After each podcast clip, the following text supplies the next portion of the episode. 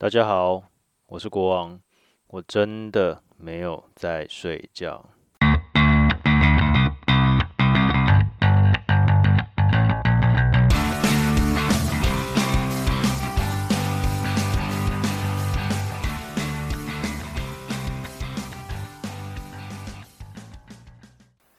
嗨，大家好久不见啊！你们一定觉得我放弃了，对 不对？没有啦，就遇到了一些，嗯，其实有人有猜中，就跟我说：“哎，国王，你是不是去工作了？”对，我去工作。好啦，有点不知道怎么开始，但反正总之有久久的一段时间之后，又产出了新的一集，然后这集也不知道下一集会是什么时候，但。嗯，跟大家讲一下我最近到底在干嘛好了，不会很细节啦，但就是总之我的从我我开始录 Podcast 的前面那一段时间，大概半年多的时间，我的工作是一个比较自由的状态，所以呃我自己可以安排一些我的空闲的时间，所以当时也跟大家说，我就我做这个 Podcast 好像也没有什么目的，就是想要用声音记录一下这段时间的。想法也不一定这段时间啊，就是一些遇到的事情跟生活，那没有很高的成本，就觉得还蛮有趣的。然后就前阵子九月的时候呢，就是有两个朋友在他们的公司，就是有有一些人力上的缺口，那急着要把一些事情做完，所以就找我去帮忙。那也没有想到说去之后会忙忙成这个样子，就是。常常回来之后，老实讲，晚上都没有力气可以做别的事情，就好累哦。也有可能是因为我有一段时间没有固定上班了，所以 要重新习惯那个上班的生活或节奏，会稍微花一点点力气。那老实讲，虽然好像也不用跟谁 道歉，但是呢，其实心里一直还蛮挂记的这件事情的。然后我知道有一些朋友有。一些可能不多啦，可能个位数，但是无论如何，他们有在听前几集，然后也跟我说了一些建议，认为这件事情蛮有趣的。然后我就突然间，我看了看时间，停更了快两个月。第一次是因为受伤嘛，那后来就也没有说什么，就停更了两个月，所以心里是有一点抱歉。那这个抱歉的等级呢？在上个礼拜拉到了最高，上个礼拜就是十一月初的时候，为什么呢？其实发生了几件事情，我很超级惊讶，然后我其实有一点不知道怎么反应，然后我后来算了一算以后，有五个人，应该是五个人，所以如果这五个人你知道我在讲你的话，我就不指名道姓了哈。但有五个人跟我说，诶，国王，你的 Podcast 的最近都没有更新吼。是是是不是在开始工作啦？好，或者是说呃，是不是怎么样啦？然后很期待你，你还有要做，你还有要继续录下去吗？那如果有的话，我很期待听到你的下一集。那有有有五个人跟我说这件事情，我真的是蛮感动的啦。纵使 稍微有一点点可以理解那种，呃，可能是不能说这些人是我的粉丝啊，但是可能是你在做一件事情的时候，其实。跟你没有那么相关的人，呃，不不能说没有相关，尤其你在展展现自己啦，或者是说你在传达某一些事情的时候，有人是在关注，或者是说有在在意的，然后来跟你加油打气，甚至还告诉我一些思考，或者是说，呃，去如何把自己更多的东西给挖出来的这种方法，我其实觉得非常的感动，所以仅在开头的时候感谢这些在。这我停更的这两个月当中，就是也不知道为什么刚好就是在十一月初的时候，一连串的都有不同的人来跟我说，哎，你要还蛮期待听到你的下一集的，希望你可以加油。哦，我觉得蛮感动的，对，大概是这样子啦哈。好，所以后来我自己想一想，就是觉得说，既然当时觉得好玩，可以继续录下去，那我录其实也没有什么目的，但是。老实讲，我觉得前几集录下来感觉还蛮好玩的。既然这件事情是好玩的，我想去做的，那我就试着去做好了。我不见得我，因为我之前自己录一集，我的一集大概都是从三十分钟到四十分钟不等嘛。那录这个过程当中，我其实大概需要三到四个小时才会剪出一个第一个版本。我都是有一段这样完整的，譬如说，哦，今天我知道我下午没有事情，我可能从一点，然后弄到六点吃饭前，我把这集弄完。诶，听完以后觉得没什么问题了，然后也请老婆大人帮忙听过了之后呢，我就把它上架。大概过去的几集都是这样产生的。那现在我是觉得说，好吧，既然想要录，那也没有关系，好了，就是分段录啊。我今天有一个小时或半个小时，那我就试着把这一集给录完。反正是自己觉得有趣的事情嘛，就来做做看，不要觉得好像时间很零碎就不做这件事情。这跟我个性有关系，就是好像也是个人的比较懒惰啦。我以前念书的时候，就是比较习惯说，哦，我今天有一个比较长的时间啊，我预计要念这个科目的什么地方，我也是把它念完。然后，可是有一些人就会说，其实要善用一些零碎的时间，比如说你今天有二十分钟，哦，你可以背两个单字。或许就是因为这样子，我的英文很烂。好，就是就是我很不会运用零碎的时间，所以呃，零碎的时间我通常可能就拿来打打电动，然后看看花花新闻。那很难用零碎的时间去做一件我认为需要完整时间才可以完成的工作。现在就觉得哦，既然这件事情这么有趣的话，未来试着用零碎时间把它，反正反正可以剪接嘛。那反正可以分段录之后再把它合起来。虽然大家或许听这个录音的内容的时候，都会想象成是一个人在旁边，就是跟你讲话三四十分钟。那但是那个过程当中，我其实呃可以不见得一定要有一个完整的时间，用这个当做一个理由，然后不去做这件事情。对啊，然后想想我在一开始所认为希望自己可以。做这件没有压力的事情，然后看能不能持续做个半年。好像因为遇到工作很忙很累，然后很不开心的原因，就停下来，对我自己也没有什么好处。所以，好吧，那就继续录，好不好？然后。不知道，不知道，其实其实蛮有趣的。前前几集大概收听的人数大概都是在五十到一百之间啊。不知道隔了两个月之后，因为也没有所谓的这个听众经营嘛，不知道经过了经过了两个月之后，然后我再重新放出新的集数，会有多少人去听？我也蛮好奇啦。好，那就是总之就是这样。谢谢那些鼓励我或支持我的人。然后最近去工作了嘛？啊，其实工作的没有很开心啦，就是除了忙累之外呢，就是相处的跟新的工作里面相处的人不是很很喜欢，跟我个性有关啦，个性比较有棱有角，所以这个有棱有角的个性可能就很容易在某一些团体里面，当我遇到我不舒服的位置的时候，我就会觉得心情很差，所以。其实，在今天这集之前，大概一个月前吧，我那时候就有想要继续录，然后我有录了一集，那天刚好是一个忘记是礼拜六还是礼拜天的下午，我那时候录了一集，但我那时候心情很差，然后那一集呢，后来在老婆大人的劝说之下，我没有上架，应该说是永远把它封起来了，除非除非有一些 意外了哈，那总之我录好了一集，但那一集的内容比较，应该说非常负面。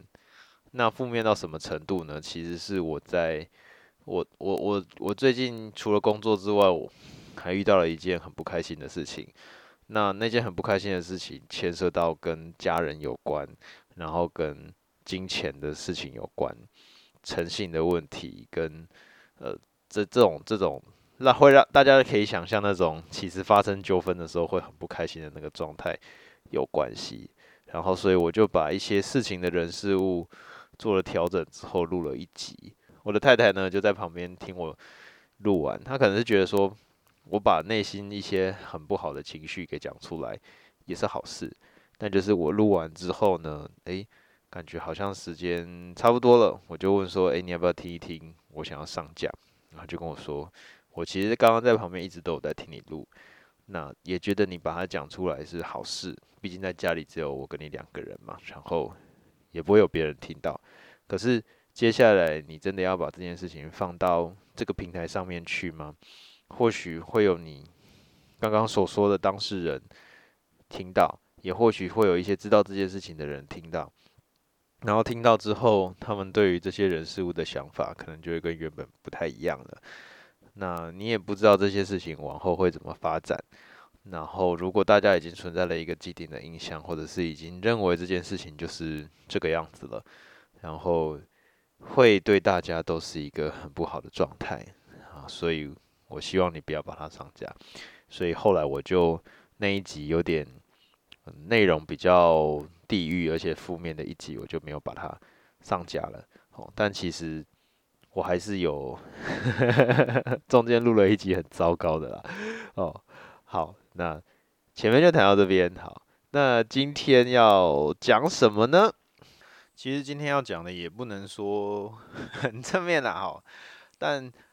这刚刚说了，我最近去工作嘛，那工作的不开心，不开心其实会有非常多原因不开心啦。我之前也不是没有工作的经验，我在前一份工作也是经营了一段时间，那也有开心跟不开心的部分。所以工作上的不开心其实有很多程度上的不开心，每个人会不开心的那个点可能不一样。有的人可能是很重视跟我一起工作的这个同事，或者是长官，或者是下属是。跟我合得来的人的问题，然后有些人可能是比较比较在意钱的问题，我有没有拿到我认为我应当得到的合理的报酬？哦，那有些人可能是对于工作量，就是呃不能够一天工作多久啦，他一定要休息。然后有的人可能是对于工作的环境，比如说太吵啦，或者是太脏。好，哦，那有一些可能是对于工作的性质，比如说。举个例子好了，有些人可能巨高，那他就不能够进行跟爬树相关的工作，类似诸如此类的嘛。吼，每个人会喜欢的，或者是待在那份工作，或是不喜欢那份工作的理由很多种。那我自己是觉得，我应该以工时来讲，就是工作的时间来说，应该还蛮耐操的。但是如果跟我一起工作的人，或是所要接触的人，会让我觉得很不舒服，那我就会对那份工作的排斥感或者是压力感到很大。但是我我是觉得说我还愿意承担蛮多的工作量的啦。那只是人不行的话，我就不太行。还记得呃前一阵子就是有一个很好的表哥打电话给我问一些事情，然后说诶，你最近开始去一个新的公司工作了，对啊，然后我就就在电话中对他讲，诶，刚工作去一个月啊，不想做了。他就说诶，为什么不想做？不是才刚开始吗？总是要给时间适应工作嘛。然后我就说呃是这样说没错啦，但是是人的问题。然后结果我表哥一听到说啊、哦、是人的问题啊，那我懂了，就是他他也是一个觉得说，嗯，其实很多事情都可以解决，但是你所要相处的对象是一个你没有办法适应的状态的时候，通常会会比较难解决啦。因为其实到了这个年纪，我三十几岁了嘛，那我觉得老狗变不出 新把戏这这个句话呢，对我来讲的意义就是说，其实不是说人老了一定怎么样。哦，但是我觉得一个人的个性，或者是说他待人处事的方式，其实到了一定的年纪之后，会很难去调整，因为他已经有一个变成是你的身体的反射，会去进行的一个运作方式。像我自己也是啊，我一直跟自己讲，有时候觉得某些事情就是我错啊，可是我们到这个年纪要调整自己的个性，会稍微 困难一点。有时候就是真的会不小心讲话很。很冲啊，或者很直啊，然后有时候就是会呃比较大拉拉，或者是说没有非常贴心的去在意到其实很多小细节哦。那这些东西就是虽然三不五时提醒自己，可是还是没有办法变成我所想象的那个样子哦。所以我觉得我新工作遇到的困难就是这样啦。那其实我会去工作的原因，刚刚有说是我我有两位很好的朋友，然后他们在里面工作，那他们。就是今年的业务量比较多，那尤其是在年底之前有蛮多事情要完成的，他们人手真的不够，所以就知道我正在寻找新的机会的时候，就问说：“哎，你可不可以来帮忙我们？”因为工作内容其实跟我的专长有一部分是比较有相关的，就是跟植物比较有关系。我说好啊，我 OK。那这个一些后面所以可以提供的报酬，我还可以接受了。那就我先帮忙到年底。所以呢，我就开始工作了。好，那我其实今天原本也想要抱怨一些事情，不过讲着讲着就是觉得，嗯，先不要抱怨好了。然后难得九九录一集，然后又抱怨。我来讲一些这个工作遇到一些有趣的事情好了。呃，首先我解锁了一些成就，就是啊，被 开着公务车出去的时候呢，我的车被拖拖掉了，哦，很痛呢，就是心里很痛。一次是骑摩托车，就现在公司有提供我们出差的时候有公务车可以开啦齁。那一次是骑摩托车，那骑摩托车那一次呢，反正当然违停就是自己的错嘛，这个也没有什么。好去辩解的，那但是我也不不否认我心情非常的差，因为花了很多钱一次，而且被拖在一两个礼拜之内被拖掉摩托车跟汽车各一次，那摩托车应该是我第二还第三次被拖掉，然后汽车是第一次，这算是解锁成就啊。摩托车被拖掉的地点是在那个板桥，应该是在市政府附近吧。反正我就临停在一个地方啊。先说一下我的工作好了，呃，这份工作有蛮多部分，就我我负责的部分有蛮多是协助做一些老树的调查。那所以就是呃，我们受到呃委托案的内容，可能是在某个地点有几棵老树，我要去做一些呃测量或调查这样子。然后那一次就是在板桥附近，那大家也知道板桥有时候比较难停车，那有时候在上下班时间车比较多的时候找不到位置，然后所以就那次就也是贪图个方便啦，就停在旁边，呃，转个转角把那一棵树木调查完以后，准备要离开的时候，就看到啊，其实我知道自己是停在红线上，那但是因为那一区。呃，它是一个，哎，我忘有点忘了地点，是一个公所的旁边，所以很多人都停在那个违停的人行道上面，然后自己就侥幸心态想说，哦，这么多人停，应该还好吧，反正我可能一下下就好了。那结果回来的时候就看到，我死定了，我就看到那个拖摩托车的那个。小货卡停在旁边，然后全部载上去这样子，然后我就赶快跑过去，然后我就跟他讲说，警察在旁边，我说，呃，我等一下还要赶到别的地方去，我可不可以先，我我想办法缴缴罚单，然后让我把车子拿走，这样我我缴钱。那警察说没办法，我这里也没办法 开罚单给你，然后所以就没办法让他拖走了。然后后来我就。租着那一天，我就先租着 U bike，然后把我剩下的工作，因为还好接下来要去的地点都不远，我就想说，好吧，我先把今天的工作完成，然后我再骑 U bike 去 拖吊场，而且拖吊场超远的，就是有一段距离啦。那不过比较有趣的是，其实旁边除了我以外，就是还有一个妈妈带着一个小朋友，应该不是妈妈，我觉得看起来她比较像奶奶，因为还我觉得年纪没有很大，但感觉她应该是奶奶，奶奶带着。小小孩看起来大概四岁左右吧，一个小女生，四五岁左右。然后那个小女生在旁边，哇，哭天抢地的，就是哇，我们家的那个车子被拖走了，为什么？就在那里狂哭。然后当场那个警察跟那个脱掉的人脸色非常的尴尬，好像做了什么伤天害理的事情一样。然后就是 非常的，那个小女孩真的哭得很惨很惨，好像是他们家被抢劫，然后或者是。反正他就没来由的，他们家的车子，在他来讲，他不理解的状态之下就被拖走了嘛，所以他很难过。直到因为我后来也在那里待了一小段时间，大概五到十分钟吧，我在思考接下来的工作要怎么安排，因为我的车子不见了，旁边的那个刚好有个 U bike 嘛，所以我在找地点。然后那小女孩哭超久的，就是从我遇到他们大概离开那个地方大概十五分钟。那个小女孩都在哭，然后那个阿妈一直安慰她说：“好，没有事，没有事，我们没有怎么样，我们还好而已。”对对对，然后那个小女孩好像就很难过，他们家很重要的一个东西 被抢走的样子。哦，现在讲起来当然是这样笑笑的啦，但其实当下心情跟那个小女孩一样。呃，我的钱，我的钱飞走了。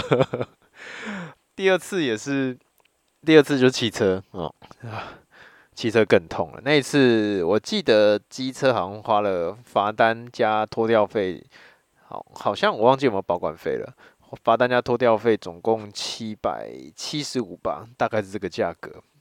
汽车那一次呢，是在一个是在那个我不知道大家知不知道青潭国小，在诶、那里是新店区吧，反正就是比较山区一点点的地方。然后我们要去青潭国小旁边调查，然后也是找不到停车位啊。然后附近我附近真的没有地方可以停，我就想说好吧，我而且我停在我进行调查的地方，我是可以直接看得到那台车的哦，就就是真的距离大概五十公尺而已，就。一个巷子的底，巷底啦，呃，当然是红线，这没，这这就是也是一样违停。那只是我从头到尾，而且我印象中我是调查，我跟我同事调查六棵树木，调查到第五棵的时候，我还我每每时不时都有斜眼去看一下我们的车子还在不在。大概真的就只差一分钟的时间，我没有去看那台车而已，那台车就不见了，超级厉害！我真的对于他们脱掉，而且我对拖吊技术感到。佩服到五体投地，就是哦，那个真的是神不知鬼不觉的，可能从巷子的另外一边转进去，然后没有发出什么声音，三十秒之内就把它拖走了。看到的时候差点崩溃，因为我这个那个一等等于是两个礼拜之内被拖走第二次。然后呢，因为这一次开的是汽车，机车上是因为下去做工作的时候，包包都还背在身上。汽车我跟我同事两个人就各拿了一台手机。然后在旁边做调查跟记录本，剩下身上什么都没有，什么钱呐、全部都呃包包啊东西全部都放在车上。当下真的是除了想说完完蛋了，这个不知道花多少钱之外，还当下还有点不知道该如不知所措，身上一毛钱，我们两个身上一毛钱都没有。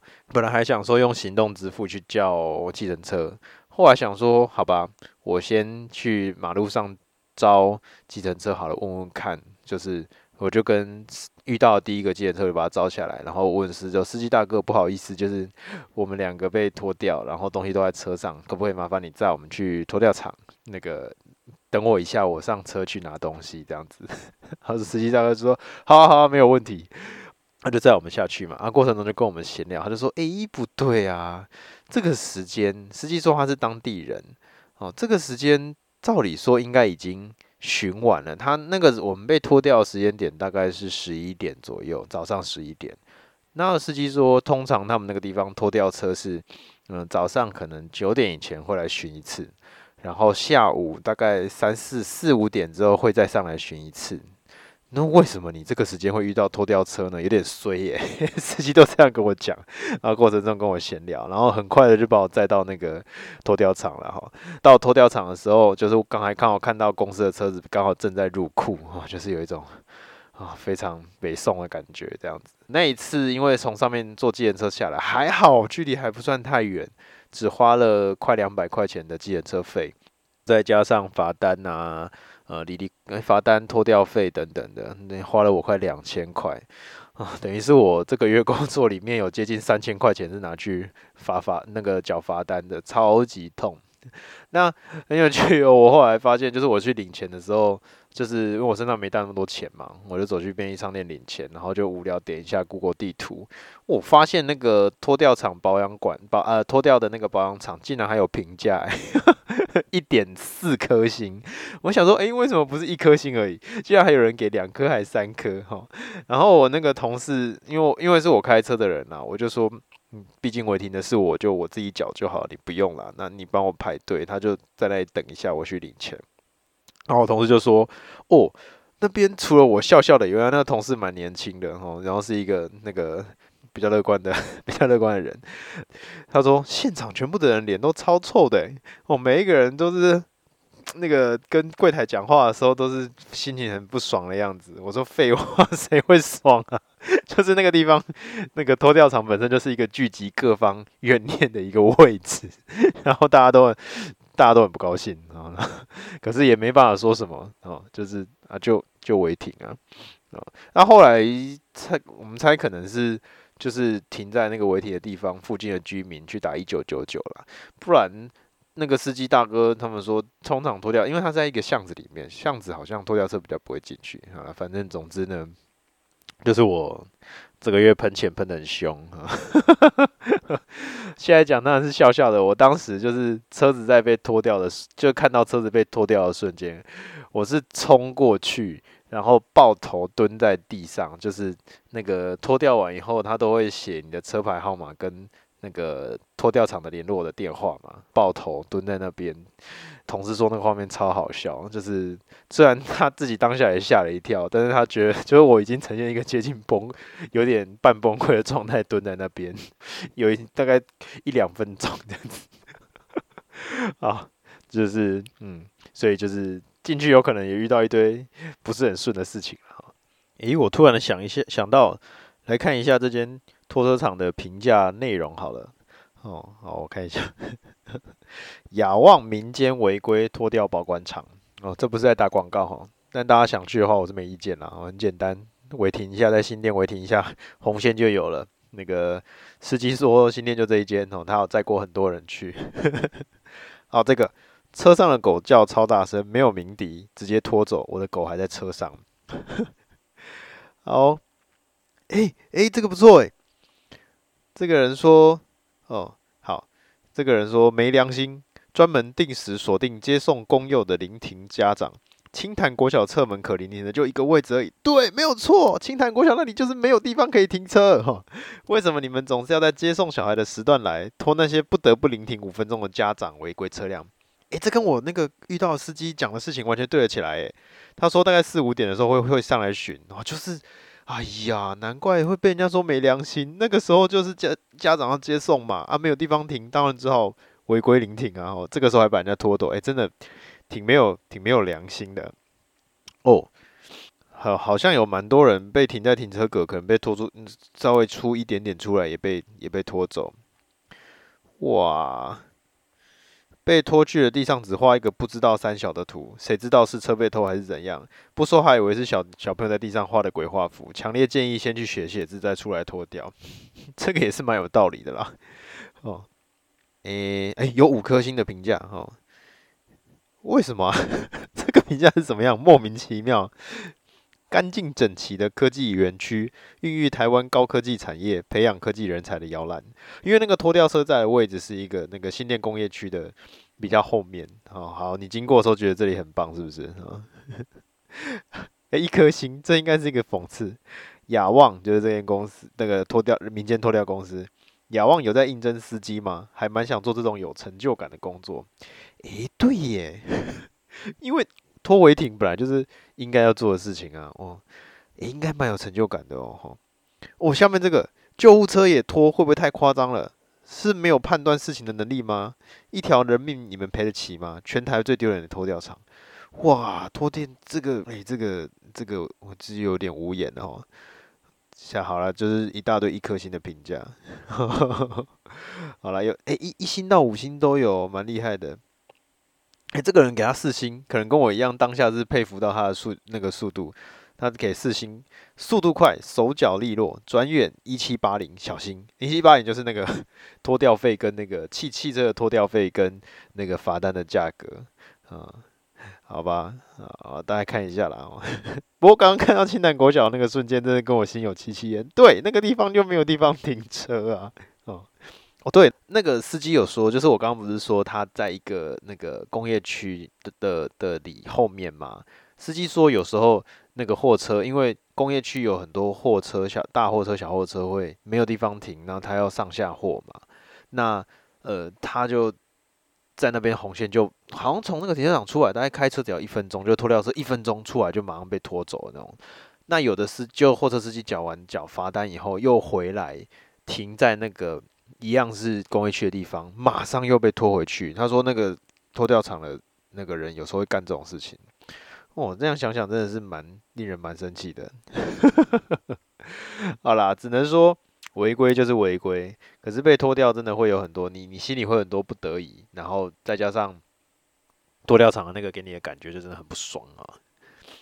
好，这就是做这份工作最近遇到实质损失最大的部分。有人会说。你屁啦！这个跟又公司的人又没有叫你违停啊？对啦，那就是不是很开心嘛。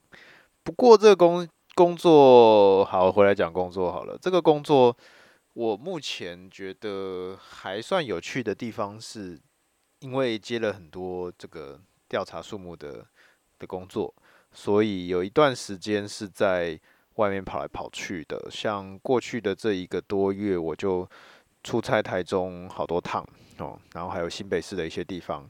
那台中就是到各个区域去那个看那个地每个地方的老树哦，还蛮有趣的。去了很多地方，什么丰原呐。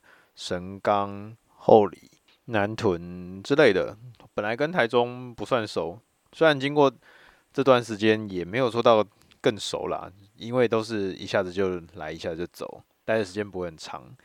但有意外去了一些，譬如说，不知道大家还记不记得几年前的那个，我觉得蛮好看的，卢广仲主演的那个《花甲少年转大人》那一出戏的那个场景哦，也意外去了一些地方。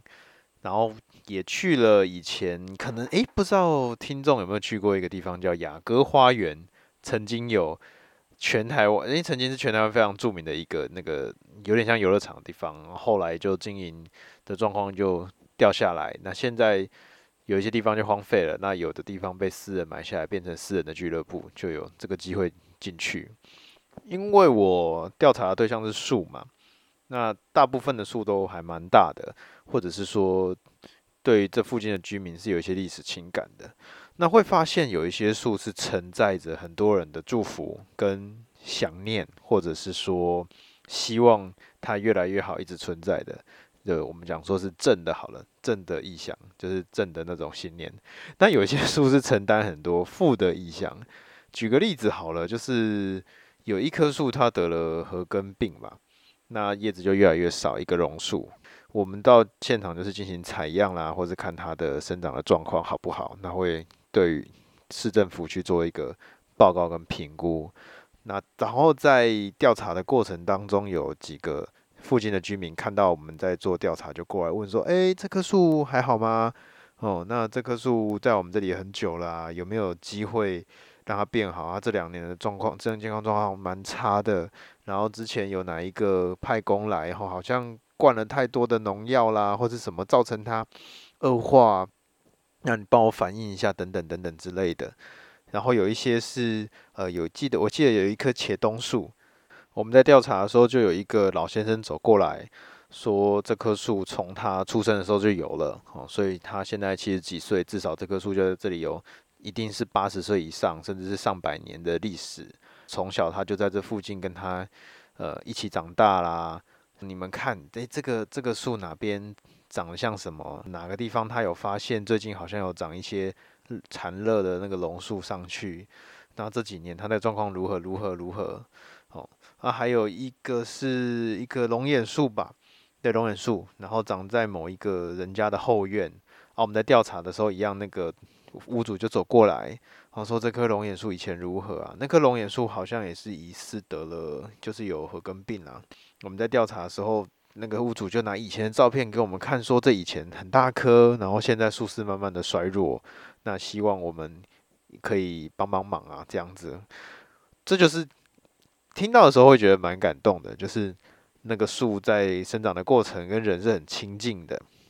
然后还有一棵在基隆，对，在基隆，在那棵树蛮有趣的，在某一个人家的屋顶上面，屋顶的后方，那是私人土地，那原本是山坡地嘛，后来呢，屋主自己用水泥把附近给封起来，所以就是变成一个有点像屋顶的地方。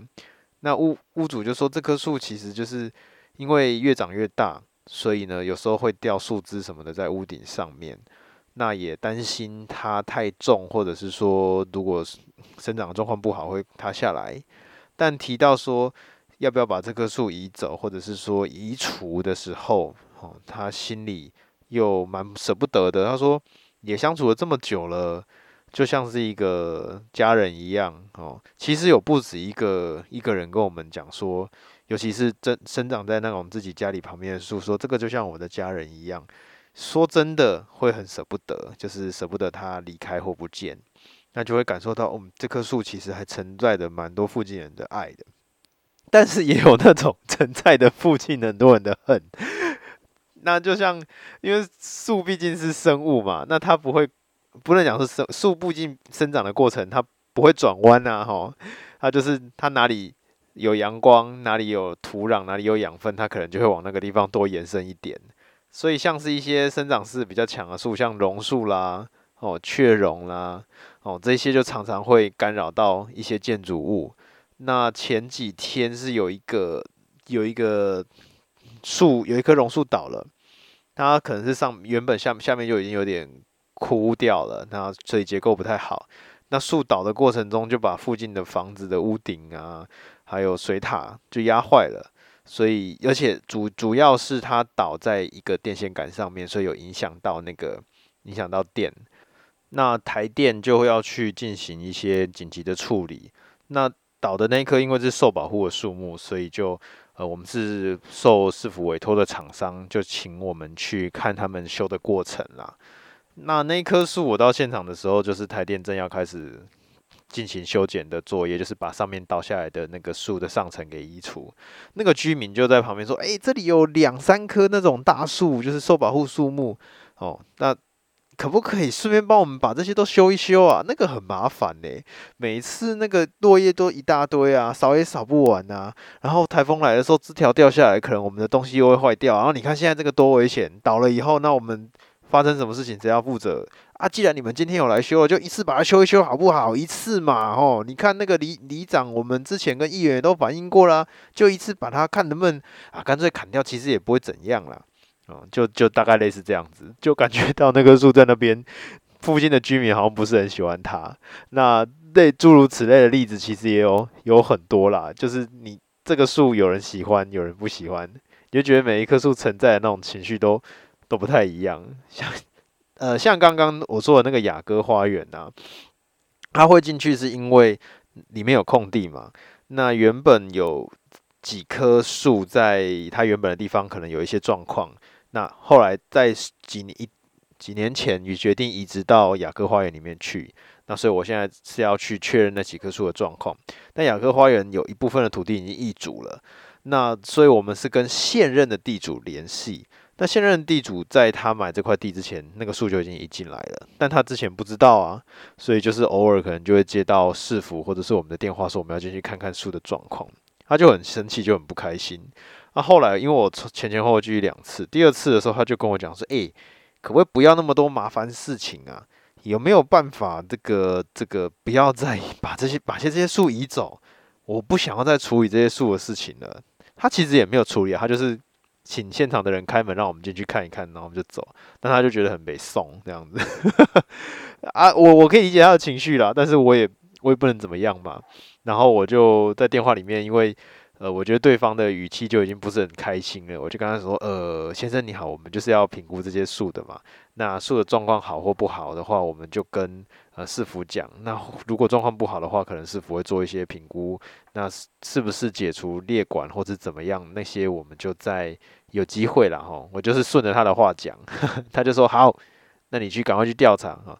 那当然，因为后来。案子结束，我就没有再跟他联系了。其实我也不希望再跟他联系，我都好凶啊，我有点怕怕的。不过我也发现我跟现在的同事有一些不一样的地方。那不一样在哪里呢？就是可能跟我前一份工作有关系，因为是需要很常讲话的工作，所以常常现场有人或者是电话里面有疑问的时候，我不是说现在同事都不解决啦，就是。他们会相对来说讲得比较简短，那我有时候可能就会跟现场的阿公阿嬷、叔叔伯伯啊、阿姨们稍微哈拉一下，啊聊个两句，想说也顺便了解一下这棵树跟这个地方的情报这样子。诶，说到这，用一件有趣的事情当做今天的结尾好了。那我最近读了一本书，叫做《树医学概论》，它是美国翻译的这样子，主要是在谈论一些。对于处置树或者是种树啦，那要对行道树做一些处理的一些基本的概念，里面有提到说，你要处理一棵树的时候，可以针对当地的居民呢，或者在地地主去收集一些资讯，哦，可以了解它的历史背景。但是 通常这些历史背景都是不可信的。我心里就想说，那你写这点要干嘛？要我去收集，然后又不可信，到底是可信还是不可信啊？那总之，我还是会跟大家那个现场有人，我还是稍微闲聊一下。然后，像前几天哦，对，前几天我们按照的那个委办单位给的那个标，那个坐标到了那个地点。那通常老树会有一些以前的记录照片。我到那个地点以后，我们怎么这样都找不到那一棵树？他说的那棵树。那接着就拿出了那个以前的地图去，不是地图，以前的图片去对照嘛，有没有长得像的？怎么对也找不到那一棵树。那一天跟我一组的。那个同事应该跟我一样比较有求 求知的精神，我们就拿那个照片在附近的那个绿地公园那里晃啊晃啊晃，去对每一棵树，这真的真的找不到，就觉得很奇怪啊，一棵树不会莫名的不见，尤其是这种有编号有列管的树。那后来才发现，哦，这棵树在的那个位置好像已经变成马路了。那那一棵树可能不知道被移植到哪一个地点去，那或许当时承办的不是这个市府的单位，或者是有移交证的内部我不清楚状况啦。那总之呢，哦，那棵树那个位置已经变成马路了。然后我们是对照片里面一个小地方发现，诶，好像是后面这里哦，就是找到一个，终于找到一个相同的位置，哈，找到那个地方，发现树不见了。那个地方是一个公园，公园里面刚好有一个。阿公带着两个小孙子在那里荡荡秋千，我也不知道哪一根筋不对，我就走过去问阿公说：“阿公，你是不是立刚去家？立刚到家？”哈，阿公就莫名其妙，你为什么突然来问我这个？他就一脸很疑惑。我就说：“哦，我们是委托调查树木的厂商啦，哈，市政府委托我们的啊。可是我们在这里一直找不到一棵树。”啊，请问你吼，这附近以前这这附近这段这几年来有没有做过什么工程啊等等之类的？那个时候阿公感觉还戒心比较重，也不是戒心，他还不知道我到底在说什么鬼东西，什么调查，哦，什么附近你到到底突然跟我攀谈要干嘛？他就说，诶、我不知道呢，我不是很确定啊。啊，我后来就用台语跟他说，我就说。歹势啦，吼！阮咧找一张树仔，是市政府拜托阮来找的。啊，毋过阮感觉迄张树仔的位吼，敢若伫头前迄、迄、迄条路顶悬。啊，借问即条路敢是新开的吼？阿公说无啦，即条路嘛无盖新啊，差不多开四五档啊哦，吼。然后这个时候我听到，因为我们拿到的资料照片上面写二零一四年，啊，今年二零二零嘛，诶，时间好像对得起来哦。我就说阿公谢谢吼，完了阮知啊吼，我就回去了。那真的就去调那个 Google 回来，就去调 Google 街景，因为 Google 街景有一些位置，它如果有时间轴，就是不同时间拍的话，你就可以去找照片。哎呀，真的是在大概四五年前的时候，那个地方正在进行施工，然后那棵树就在地图上消失了。不过我们猜那棵树应该不是被砍，不是被直接移除了，应该是移到某个地方种哦。这个我们就后面就静待那个市政府的通知了。好，今天就聊到这里好了。呃，拉拉杂杂讲一些工作的事情跟之前心情的感想，不知不觉讲了一段时间哈。好了，我之后会继续努力录下去的，不管怎么样，周更也好，月更也好，呵 呵反正想办法更下去。哈，那也拜托大家继续支持我啦。好，今天我没有在睡觉，就录到这边，大家拜拜。